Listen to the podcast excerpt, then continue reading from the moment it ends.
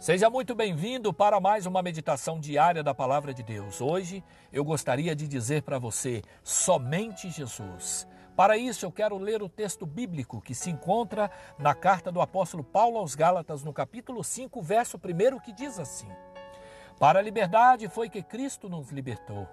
Permanecei, pois, firmes e não vos submetais de novo a julgo de escravidão.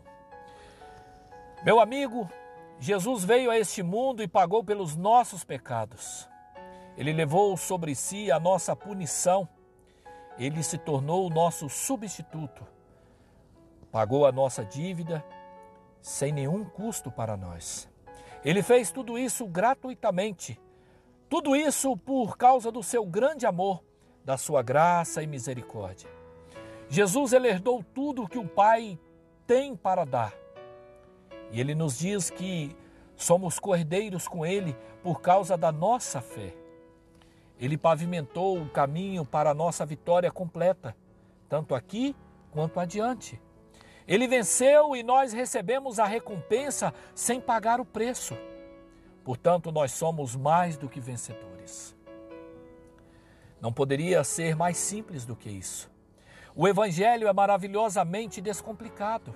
A complicação é obra de Satanás. Ele odeia a simplicidade porque conhece o poder e a alegria que a fé nos traz. Portanto, sempre que seu relacionamento com Deus se tornar complexo, volte à simplicidade de crer como uma criança. Jesus disse: crê somente, e você verá a glória de Deus. Portanto, eu quero te encorajar nessa hora a voltar à simplicidade da sua fé somente em Jesus e celebrá-la com grande alegria no seu coração. Porque crer é muito simples, crer é muito mais simples do que não crer. Portanto, creia, tão somente creia e verás a glória de Deus. Que Deus te abençoe em Cristo Jesus, o nosso Senhor. Amém e amém.